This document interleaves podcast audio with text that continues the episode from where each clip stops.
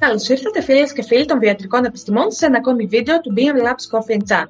Είμαι η Ελένη και έχω μαζί μου την Ανδρονίκη και την Ιωάννα, που είναι επίσης φοιτήτριες του τμήματος Βιοιατρικών Επιστημών του Διεθνούς Πανεπιστημίου Ελλάδος.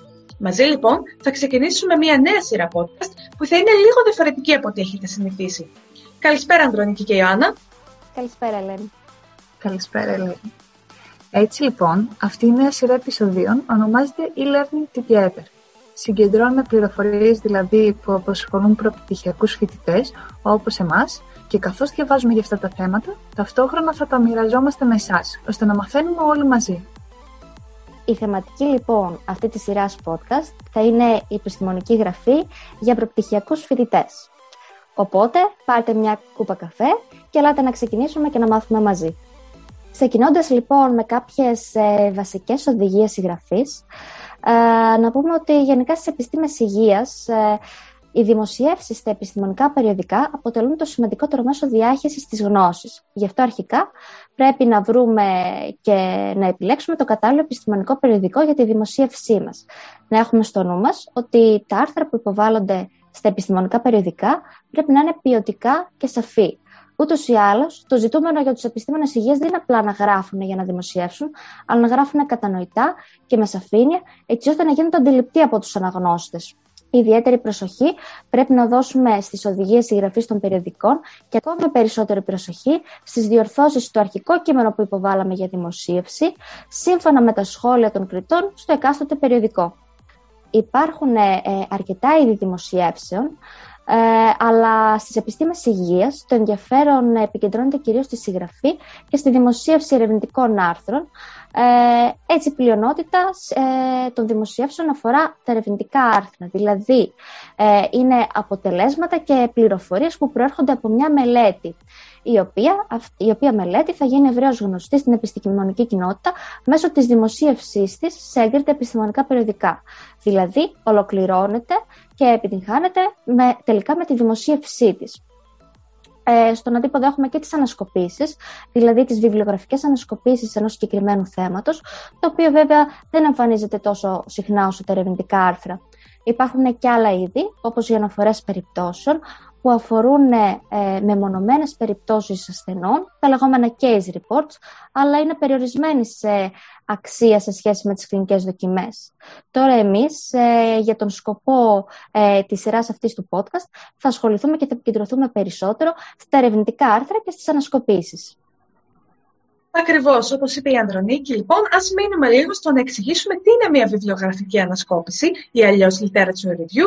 Ε, σε αντίθεση λοιπόν ε, με μια ερευνητική δημοσίευση, μια βιβλιογραφική ανασκόπηση συνοψίζει την έρευνα άλλων πηγών και δεν βασίζεται σε δικά μας πειράματα και αποτελέσματα.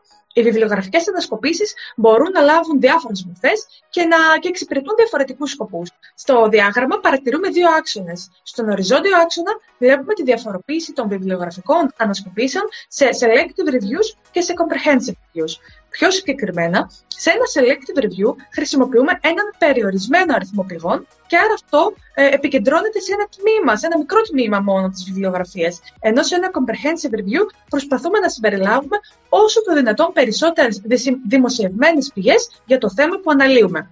Στον άξονα ψ παρατηρούμε ότι η διαφορά έγκυται στο κατά πόσο μία βιβλιογραφική ανασκόπηση αποτελεί μέρος μιας ευρύτερης δουλειάς, δηλαδή διπλωματικής εργασίας, διατριβής ή ερευνητικού paper, ή κατά πόσο μπορεί να σταθεί μόνο του ως stand-alone work, όπως συμβαίνει π.χ. σε μια εργασία στα πλαίσια ενός μαθήματος, δηλαδή κάποιο course assignment, ή μπορεί ακόμη να γίνει μια αυτοτελής δημοσίευση σε ένα επιστημονικό περιοδικό που καλείται literature analysis ή literature review.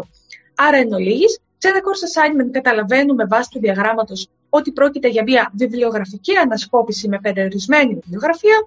Στα ερευνητικά papers που αποτελούν την πλειονότητα των journal studies, η βιβλιογραφική ανασκόπηση είναι ένα μέρος από τα τμήματα στα οποία χωρίζεται το paper, στα οποία θα αναφερθεί η Ιωάννα αργότερα, και συγκεκριμένα βρίσκεται στην εισαγωγή ή στο background, αλλά οι πηγές μας και πάλι είναι περιορισμένες, καθώς θέλουμε τις πιο σχετικές με την έρευνά μας πηγές, ε, ενώ από την άλλη μία διατριβή έχει μία εκτενή βιβλιογραφική ανασκόπηση. Σε αντίθεση με τα δύο προηγούμενα είδη και συνήθως περιλαμβάνει και πειραματικό κομμάτι. Άρα η ανασκόπηση δεν στέκεται μόνη της, ε, σε αντίθεση με τα literature analysis ή reviews, όπου πρόκειται για μια βιβλιογραφική ανασκόπηση στην οποία προσπαθούμε να συγκεντρώσουμε ένα μεγάλο εύρος της υπάρχουσας βιβλιογραφίας ε, για να αναλύσουμε ένα συγκεκριμένο θέμα. Και το σημαντικό είναι ότι μπορεί να αποτελέσει μια ολοκληρωμένη δουλειά που μπορεί να σταθεί μόνη της ως άρθρο ε, ενός επιστημονικού περιοδικού. Άρα για να έχουμε μια καλή βιβλιογραφική ανασκόπηση, ανεξαρτήτως από το σε ποια περίπτωση από αυτές τη συναντάμε, πρέπει αυτή να επικεντρώνεται στα αναπάντητα ερωτήματα ενός ερευνητικού πεδίου, να συνοψίζει τις πιο σημαντικές και σχετικές με το θέμα μας ή με την έρευνά μας βιβλιογραφίες και να συνδυάζει προηγούμενη και τρέχουσα έρευνα. Άρα, τι πρέπει να περιλαμβάνει μια βιβλιογραφική ανασκόπηση; Πρέπει να περιλαμβάνει ένα ιστορικό υπόβαθρο, δηλαδή πρέπει να ε, παραθέσουμε τι έχει γραφτεί μέχρι τώρα πάνω σε αυτό το θέμα που αναλύουμε. Σίγουρα θα περιέχει μια συγκεκριμένη ορολογία και τους αντίστοιχους ορισμούς των όρων που αναφέρονται.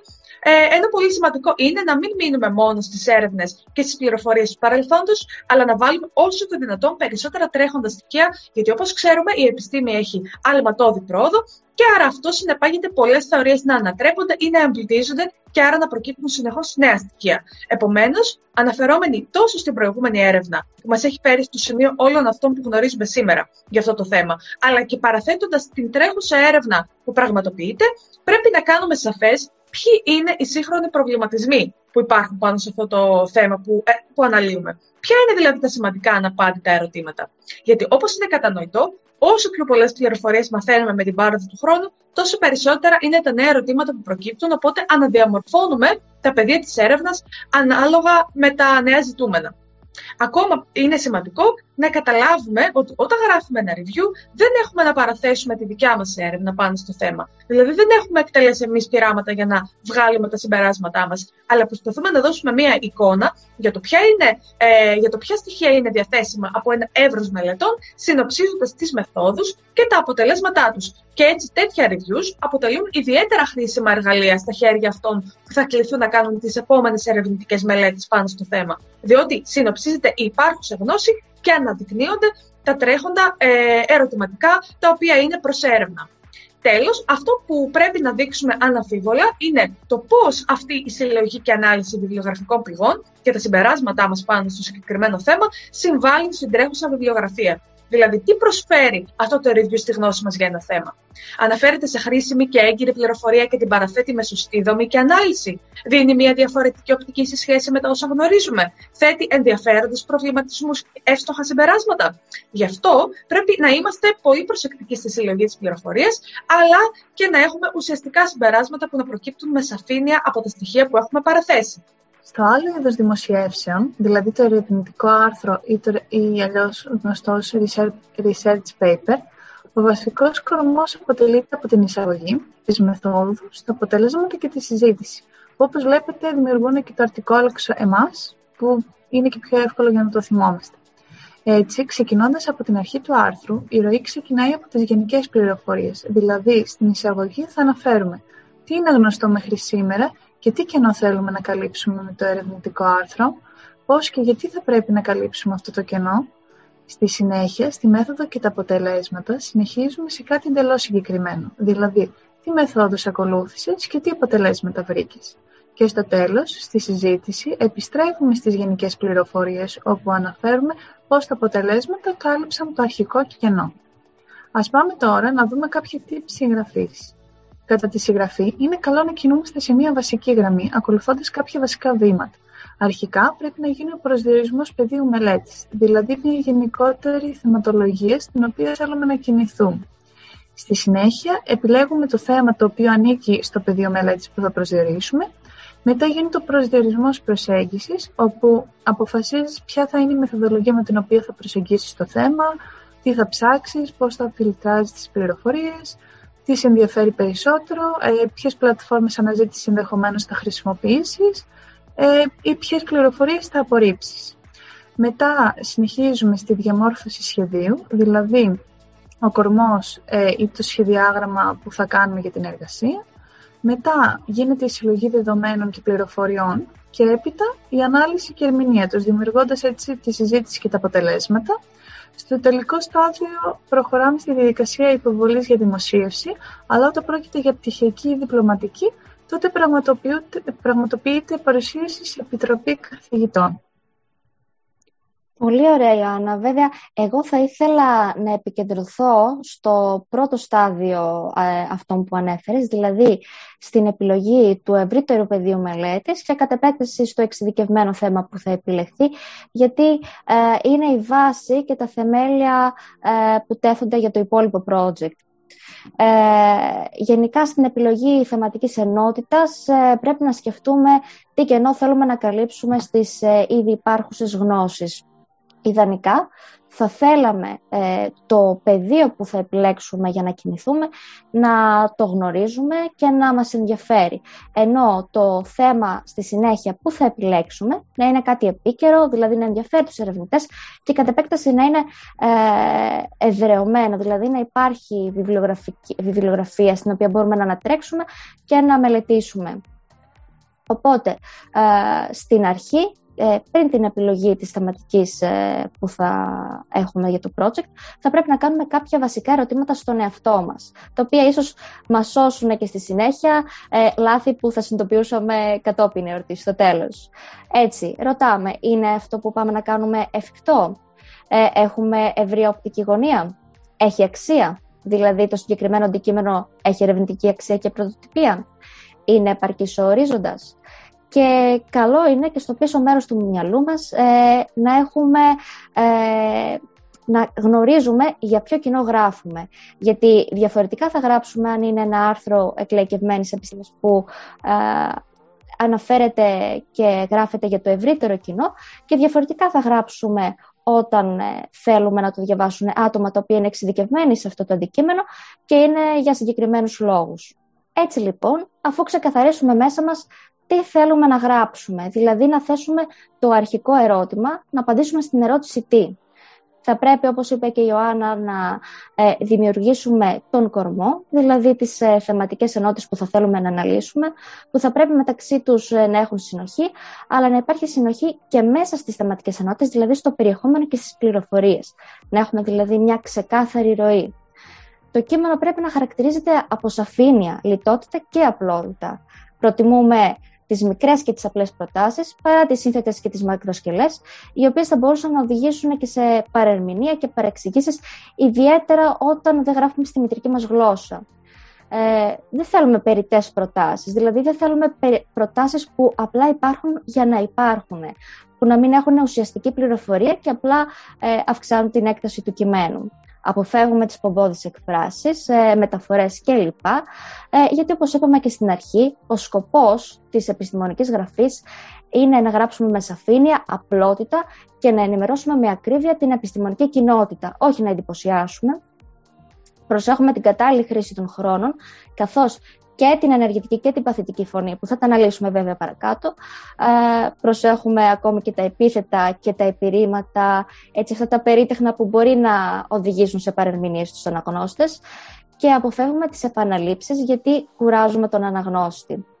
Στο τέλος, διαβάζουμε το κείμενο αρκετές φορές μόνοι μας για να κάνουμε διορθώσεις, δύο, τρεις, ακόμη και περισσότερες φορές και καλό είναι βέβαια, πέρα από αυτό, να τον δώσουμε σε κάποιο τρίτο αυτό το κείμενο, γιατί ίσως μια εξωτερική οπτική μας υποδείξει ε, λεπτομέρειες που εμείς δεν παρατηρούμε.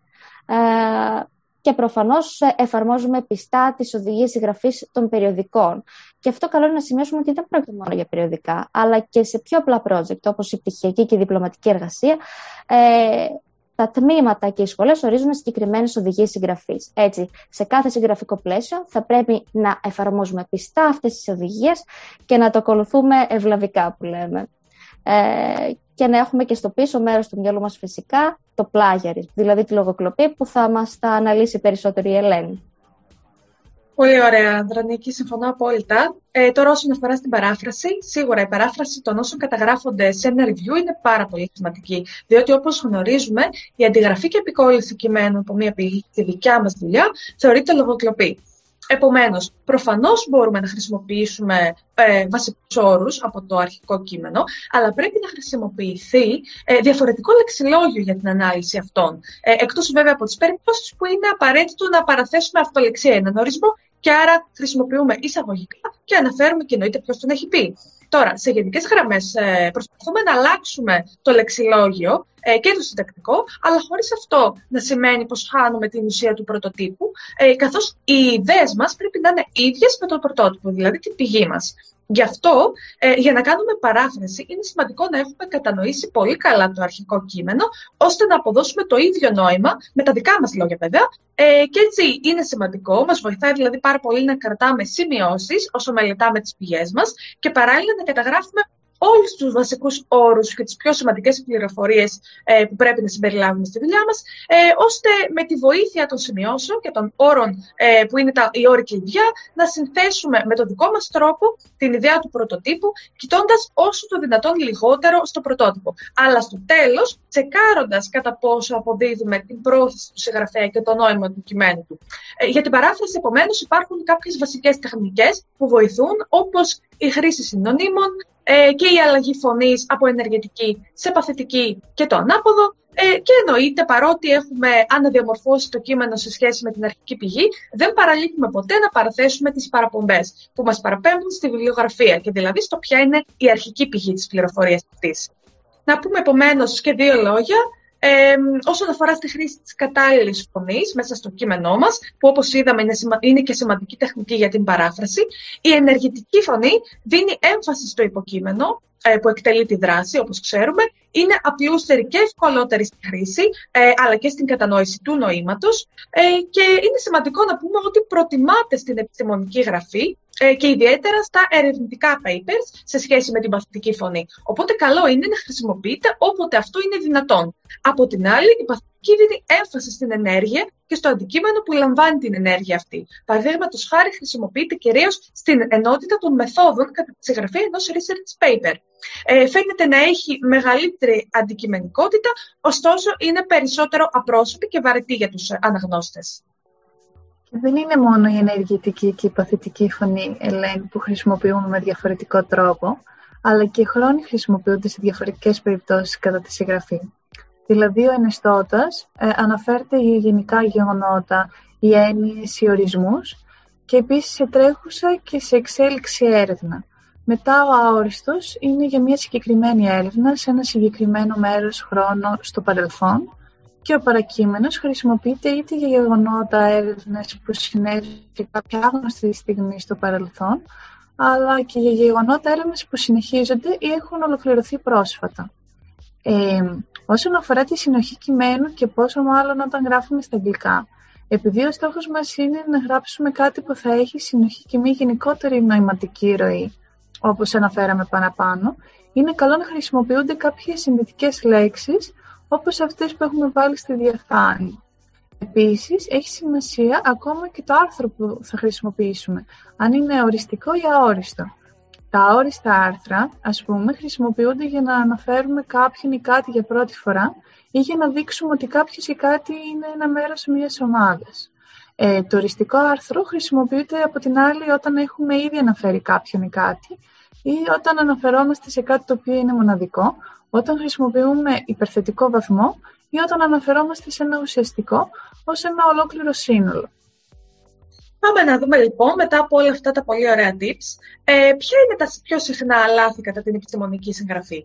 Κάποια από τα πιο σημαντικά λοιπόν και συχνά λάθη είναι ένας κακώς διατυπωμένος τίτλος ή μια ανακριβής περίληψη που δίνουν λάθος εντύπωση στον αναγνώστη για το τι πρόκειται να διαβάσει, ε, ενώ άλλα σημαντικά σφάλματα είναι όταν συμπεριλαμβάνεται μια μη σχετική πληροφορία, ε, ανακριβής ή μη επιστημονική ορολογία, όταν υπάρχει περίπλοκη σύνταξη, περιττές λέξεις και φράσεις, έλλειψης συνοχής και λογικά σφάλματα στα επιχειρήματα και στα συμπεράσματά μας και εννοείται όταν υπάρχουν συντακτικά και γραμματικά λάθη, αλλά και όταν δεν υπάρχει καινούργια βιβλιογραφία. Ε, και κάτι ακόμη που καλό είναι να αποφεύγουμε είναι το φαινόμενο wordiness, δηλαδή η χρήση περιττών λέξεων και γλωσσικών τεχνικών χωρίς λόγο, με αποτέλεσμα το κείμενο να φαίνεται φλίαρο. Στην επιστημονική γραφή θέλουμε το κείμενο να είναι όσο το δυνατόν πιο σαφές, με καθαρή και κατανοητή σύνταξη και να χρησιμοποιούμε όσο το δυνατόν λιγότερες λέξεις για να αποδώσουμε το νόημά του όπως πρέπει. Δηλαδή, πρέπει να αποφεύγεται η υπερβολική χρήση της παθητικής φωνής, τα πολλά phrasal verbs, τα οποία καλό είναι να αντικαθίστανται απορρίμματα που έχουν το ίδιο νόημα. Π.χ. αντί για think about, να πούμε consider. Αντί για find out, ε, να πούμε discover. Και γενικότερα, οι προθέσεις καλό είναι να αποφεύγονται. Τέλος, ως nominalization, καλούμε ένα φαινόμενο κατά το οποίο μετατρέπουμε ένα ρήμα σε ουσιαστικό, χωρίς να υπάρχει λόγος, και συνοδεύουμε αυτό το ουσιαστικό με ένα ρήμα που δεν έχει ιδιαίτερο νόημα, Άρα χρησιμοποιούμε δύο λέξεις, αντί να χρησιμοποιήσουμε μία και καλή που λέμε, ε, δηλαδή το αρχικό μας ρήμα. Ποιο όταν λέμε conduct a research, ε, δηλαδή διεξάγω μια έρευνα, αντί να πούμε research ως ερευνό. Ε, ή όταν λέμε make a decision, αντί να πούμε decide. οπότε αυτές οι συντάξεις καλό είναι να αποφεύγονται, διότι μπορεί να μην πρόκειται για λάθος στη σύνταξη ή στη γραμματική, αλλά κατά αυτόν τον τρόπο χρησιμοποιούμε περιττές λέξεις, κάτι το οποίο, όπως είπαμε, δεν χρειάζεται.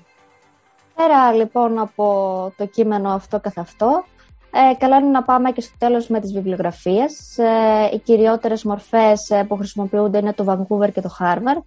Το Vancouver είναι γνωστό και ως αριθμητικό σύστημα, ε, όπου οι βιβλιογραφικές παραπομπές αριθμούνται διαδοχικά σύμφωνα με τη σειρά που εμφανίστηκαν για πρώτη φορά στο κείμενο και εφαρμόζεται στα περισσότερα επιστημονικά περιοδικά. Έτσι λοιπόν, επειδή ακριβώς ε, οι παραπομπές ε, μέσα στο κείμενο είναι με τη μορφή αριθμών, μειώνονται σημαντικά η έκταση του κειμένου. Από την άλλη, το Harvard ε, δεν έχει διαδοχική αρρύθμιση όπως το Vancouver, αλλά γίνεται με αλφαβητική σειρά. για κάθε παραπομπή παρατίθεται μέσα στο κείμενο τα ονόματα των συγγραφέων καθώς και το έτος δημοσίευσης. Έτσι λοιπόν πολλές φορές δεν το προτιμάνε αυτό, γιατί με αυτόν τον τρόπο αυξάνεται η έκταση του κειμένου και διακόπτεται η ροή και είναι πιο δύσκολο για τον αναγνώστη. Και ενώ θα μας φαίνονται ίσως πιο, πιο εύκολη η παράθεση των βιβλιογραφιών, εν τέλει ίσως είναι και εδώ που κάνουμε τα περισσότερα λάθη, ε, κυρίως λάθη προσεξίας. Γίνονται λάθη στα ονόματα των συγγραφέων, στους τίτλους και στις σελίδες των παραπομπών, στους τόμους και στα έτη έκδοσης των περιοδικών. Ακόμη, οι βιβλιογραφικές παραπομπές, πολλές φορές που είναι στο κείμενο μέσα, δεν συμπεριλαμβάνονται στη λίστα των παραπομπών στο τέλος που έχουμε ή ακόμη και το αντίστροφο, κάτι που πρέπει να προσέξουμε πάρα πολύ. Επίσης, ιδιαίτερη προσοχή ε, δίνουμε στον ε, ανώτατο αριθμό ε, των βιβλιογραφιών, ε, όπως ορίζει το εκάστοτε επιστημονικό περιοδικό. Ε, γιατί το έκαστο επιστημονικό περιοδικό, γιατί ε, τα περιοδικά πολλές φορές έχουν διαφορετικές οδηγίες συγγραφής και έτσι πρέπει να μορφοποιούμε το κείμενο ανάλογα, όπως είπαμε. Πέρα τώρα από την προσοχή που πρέπει να δίνουμε στις βιβλιογραφίες, για να αποφύγουμε τα λάθη αυτά προσεξίας, ένα tip που θα μας γλιτώσει είναι ότι να αποφεύγουμε την αντιγραφή των παραπομπών όταν τα ψάχνουμε μέσα από το διαδίκτυο. Γιατί πολλές φορές εκεί πέρα είναι το λάθος που υπάρχει και εμείς στη συνέχεια το αναπαράγουμε. Τέλος, επειδή η συγγραφή είτε πρόκειται για πτυχιακή είτε για ένα άρθρο που θα δημοσιευτεί, είναι ένα project που θα διευθύνουμε εμείς και είμαστε υπεύθυνοι για το συντονισμό, τη διεκπαιρέωση και το τελικό αποτέλεσμα. Καλό είναι να κάνουμε στο τέλος μια αυτοαξιολόγηση, έναν απολογισμό δηλαδή για τη δουλειά που κάνουμε. Ε, το βασικότερο που πρέπει να αναρωτηθούμε αρχικά είναι έχει επιτευχθεί ο στόχο, απαντάει στο αρχικό ερώτημα που έθεσα. Δηλαδή, είναι στοχευμένα αυτό που έγραψα ή είναι εκτός θέματος; Ε, υπήρχαν περιορισμοί στη μεθοδολογία, θα μπορούσε να γίνει κάτι καλύτερα; Σε τι βιβλιογραφία βασίστηκα, γιατί; Υπάρχει περιθώριο για περαιτέρω έρευνα. Έτσι, ε, μπαίνουμε στη διαδικασία να καταλάβουμε τα λάθη μας και να γίνουμε καλύτεροι την επόμενη φορά. Κάπου εδώ τελειώνει το πρώτο επεισόδιο της σειράς E-Learning Together του BM Labs Coffee and Chat. Σας ευχαριστούμε πάρα πολύ που μας παρακολουθήσατε. Εάν σας άρεσε το βίντεο και βρήκατε χρήσιμη την πληροφορία, κάντε like και subscribe στο κανάλι μας. Αν έχετε απορίες, ερωτήσεις ή επισημάνσεις, αφήστε μας σχόλια κάτω από το βίντεο. Μείνετε συντονισμένοι για τα επόμενα βίντεο που έρχονται σύντομα και καλή σας συνέχεια.